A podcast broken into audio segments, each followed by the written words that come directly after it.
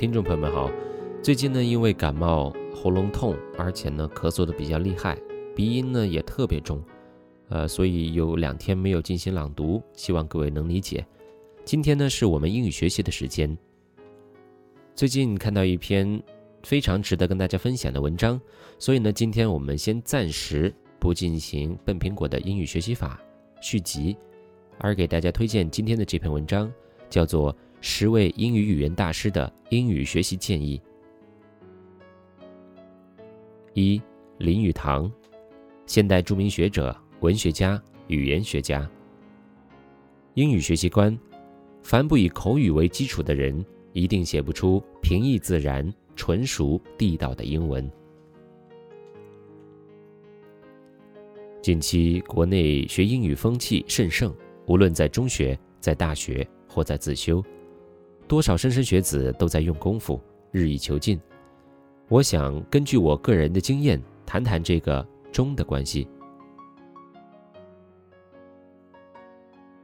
四十年前，我在德国听过柏林大学教出来的操华语的德国人，听起来像在北京长大的，但他们都是成年以后才学的。同时，我在上海所见到的留过学的中学英文教员，文法简练极了。分析词句精透了，而说出英文毫不地道。有人以为目标在了解阅读，不在口讲，这是把问题看错了。学习英文的目标只是在清顺自然四个字而已。凡不以口语为基础的人，一定写不出平易自然、纯熟地道的英文。前英国首相丘吉尔可算英文大家。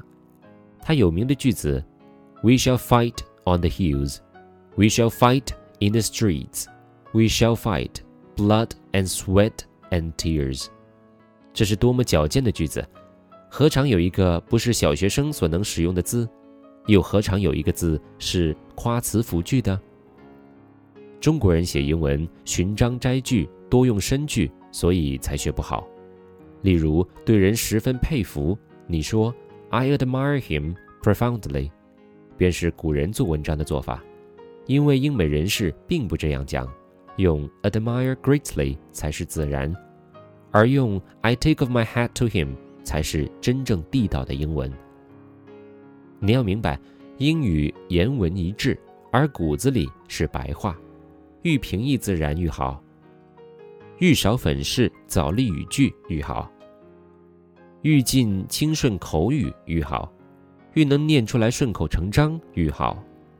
中国人写英文能写到这个地步的就不多，你写出来外国人念下去像外国人写就不容易了，所以难能可贵就在这一点。中国人要写英文，必先淘汰古人做文章的概念，才能打稳正当的英文基础。因此，我们学习必须要以口语入手，才能掌握各种窍门。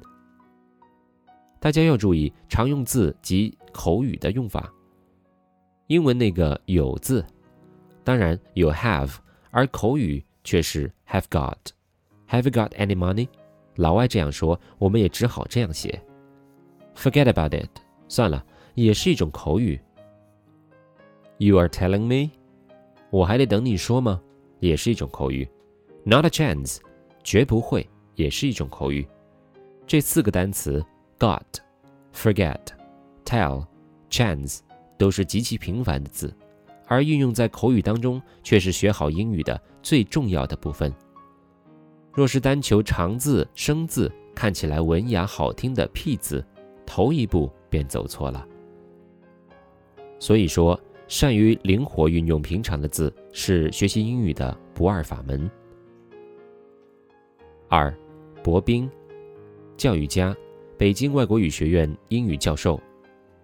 英语学习观：零基础学英语，不同年龄段学习方法是有区别的。如果我是一个初学英语的小学生，我将多看故事，多看画，多听句子，多唱歌。语法我不学，完全靠模仿。如果我是一个初学英语的中学生，我将把好的课文念得正确、流利、烂熟。睡梦中都会说出来，作文中会用出来。我还要读课外读物，并且用简单的语句向我的同学复述故事内容。我将学一点基本的语法知识，以加强学习的自觉性，但绝对不会去钻牛角尖。如果我是一个初学英语的青年，我将尽量结合英语实践，听说读写，先把语法学好，就像查词典一样。我经常去查阅语法书籍。等我把基本语法掌握后，我将展开大量的英语实践，在实践中，通过思考和总结解决疑难问题。同时，我将充分的利用好词典、参考书，包括较高深的语法著作。许国璋，中国语言学家，英语学习观。不要总是把阅读的目的放在提高英文上，阅读首先是吸收知识。学英语就是无法无天，要天不怕地不怕；学外语要眼尖、耳明、嘴勤、手快。只要多读、多记、多讲、多写，自有水到渠成之日。学习外语、从事语言学研究的人，不要把自己圈在只读洋文的狭小天地里，一定要具备良好的国学基础。光学几句干巴巴的英文不行，不要总把阅读的目的放在提高英文上。阅读首先是吸收知识。吸收知识的过程中，自然而然的就吸收了语言。陈林，北京外国语大学教授，英语学习观：背诵英文很重要，精读和泛读缺一不可。在没有语言环境的情况下，外语是不可能习得的。但作为一种教学手段，必须尽量的创造习得环境，只能学得。必须下艰苦的功夫。我一向主张要背，不仅儿童，成人更加要背。且看郑板桥在自序中说道：“人贤为板桥读书善记，不止非善记，乃善诵耳。板桥每读一书，必千万遍，周中、马上背底，或当十望彼注，或对客不听其语，并自忘其所语。”皆记书莫诵也，书有福记者乎？一代大师尚且如此，何况我辈凡人？更何况他背的大概不是外语。一般学习外语的都知道有所谓精读和泛读，殊不知在听说和写这其他三会上，也都要做精和泛的工作。说的啰嗦些，要有精听、泛听。经说、泛说、经写和泛写，经泛两种功夫相辅相成，缺一不可。学习语言在读、听说、写四会中，故可因工作的需要而有所侧重，但最好还是能全面掌握。英国十六世纪思想家培根曾经说过：“读书使人充实，交谈使人机敏，而写记使人精确。”这里交谈包含了听和说，可以看出，学会读、听说、写一种语言，不仅是掌握语言能力以作为工具的问题，更关系到一个人的素质培养。五，陆谷孙，复旦大学外国语言文学学院教授，博导。英语学习法。说英语要说得字正腔圆，只有亿万次的模仿。压力与兴趣，英语学习需要有 pressure 以及 pleasure 结合。今日的英语教学中，接踵而来的考试和枯燥无味的课堂教学，窒息了同学们活泼的求知欲和学习兴趣。学生应试技能一般较强，而口语表达技能相对薄弱。教师要使英语成为学生生活中须臾不可或缺的有趣事物，每堂课要在连续大脑轰炸 （brainstorming） 的同时，要使学生开怀大笑几次。输入与输出，保持两者大致的相等比例。譬如说，输入一百万字的阅读量，最好保持一万字的写作输出量。写完最好找高手修改，且不断温习修改意见。模仿与对比。说英语要说的字正腔圆，只有亿万次的模仿，要减少母语干扰，对比最重要。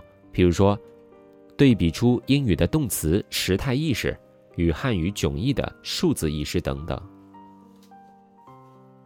姚乃强，重要译作，著有《红字》《霍桑文集》《福克纳》。英语学习观：先死后活，死去活来。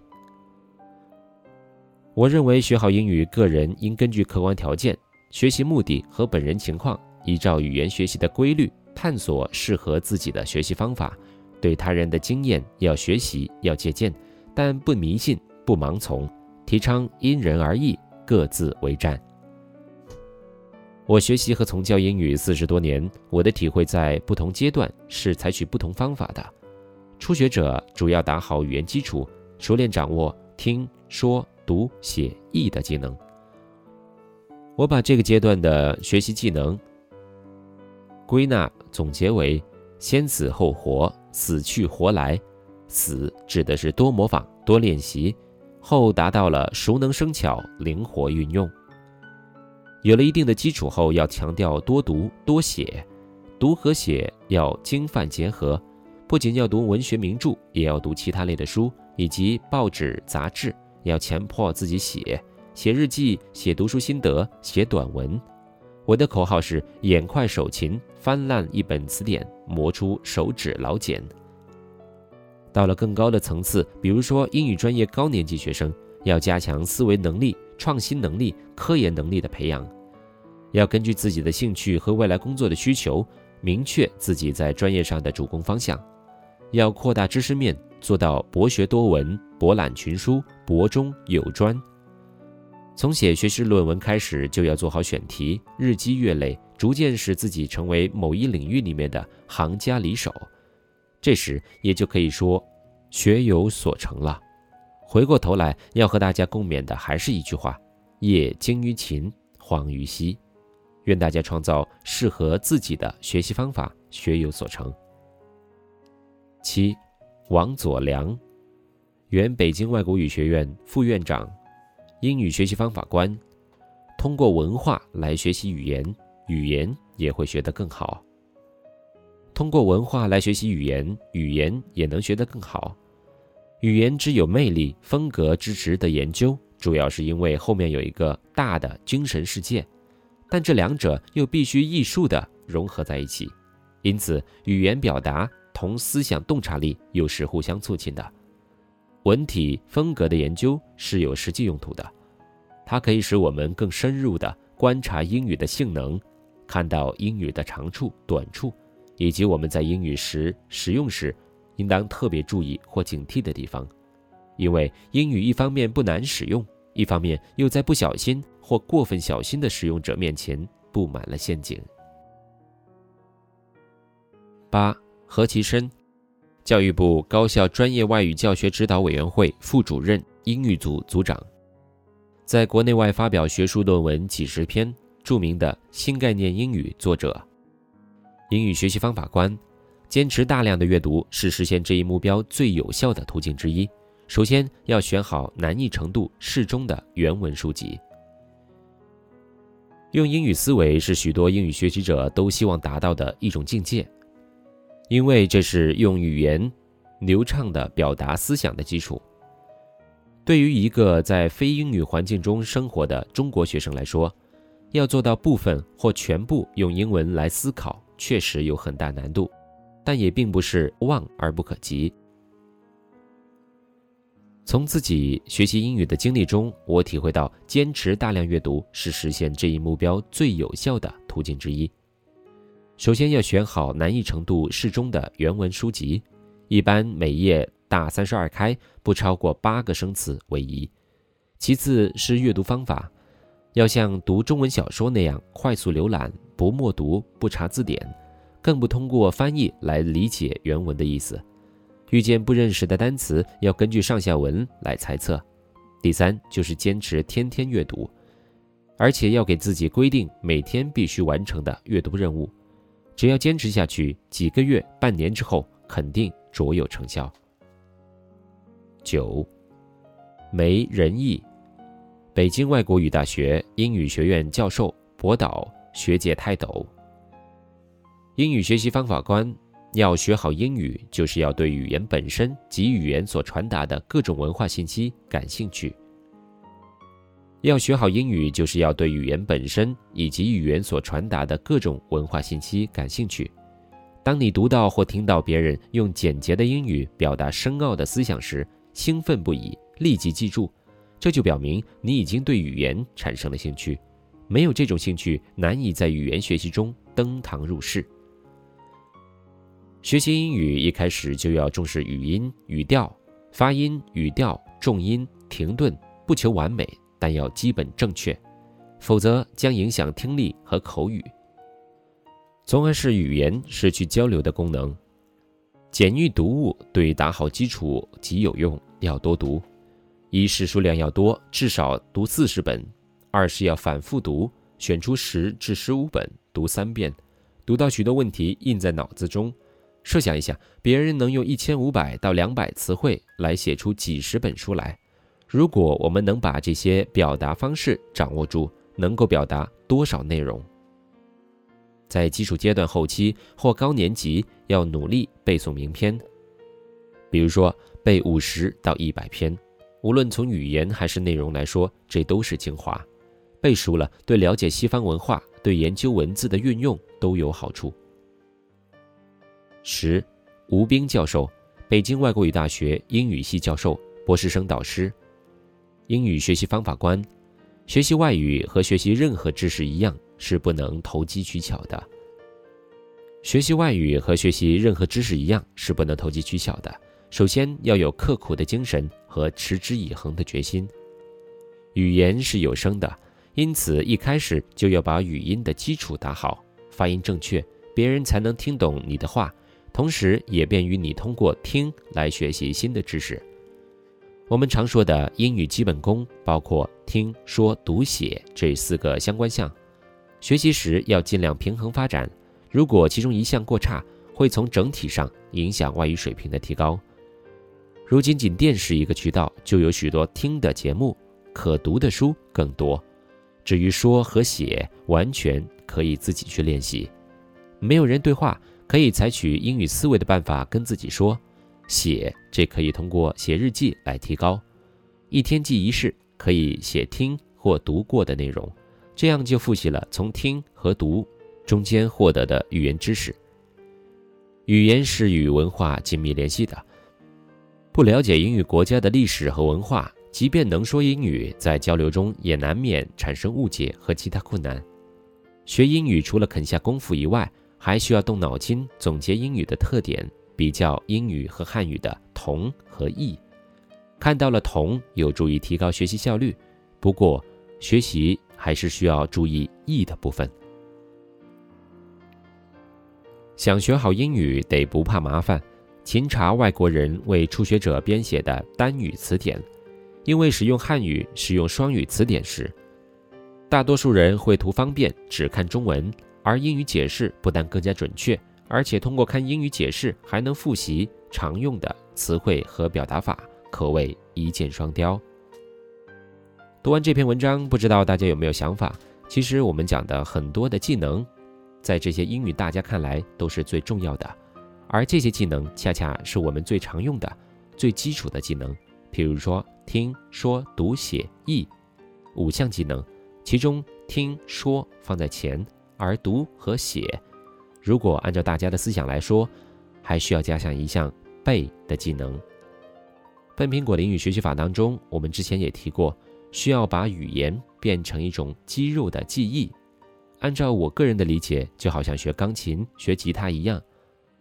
把身体的机能机械的运用在语言上，当然，这些机械记忆必须得是好的，而不是说不良的或者是错误的方法。在生活当中，我们的听说读写四项基本技能的应用以及我们的熟悉程度、熟练程度是不一样的，所以呢，建议呃咨询我们专业的老师，看一下或者说留意一下我们身边的自己的一些习惯。看哪样的记忆效果最好，找出自己最适合的学习方法，这样就可以达到事半功倍。但是几位英语大家的一致的意见认为，学英语是不能急功近利，必须持之以恒的。所以，如果对于那些想要老师能够一夜之间帮你提高成绩，或者说希望有哪些大家能够帮你有捷径可走的话，那就必须跟你说对不起了。因为所有的大家都是持之以恒、坚持刻苦的学习，用汗水和时间磨练积累而成的。今天的分享就到这里了，我们明天同一时间再会。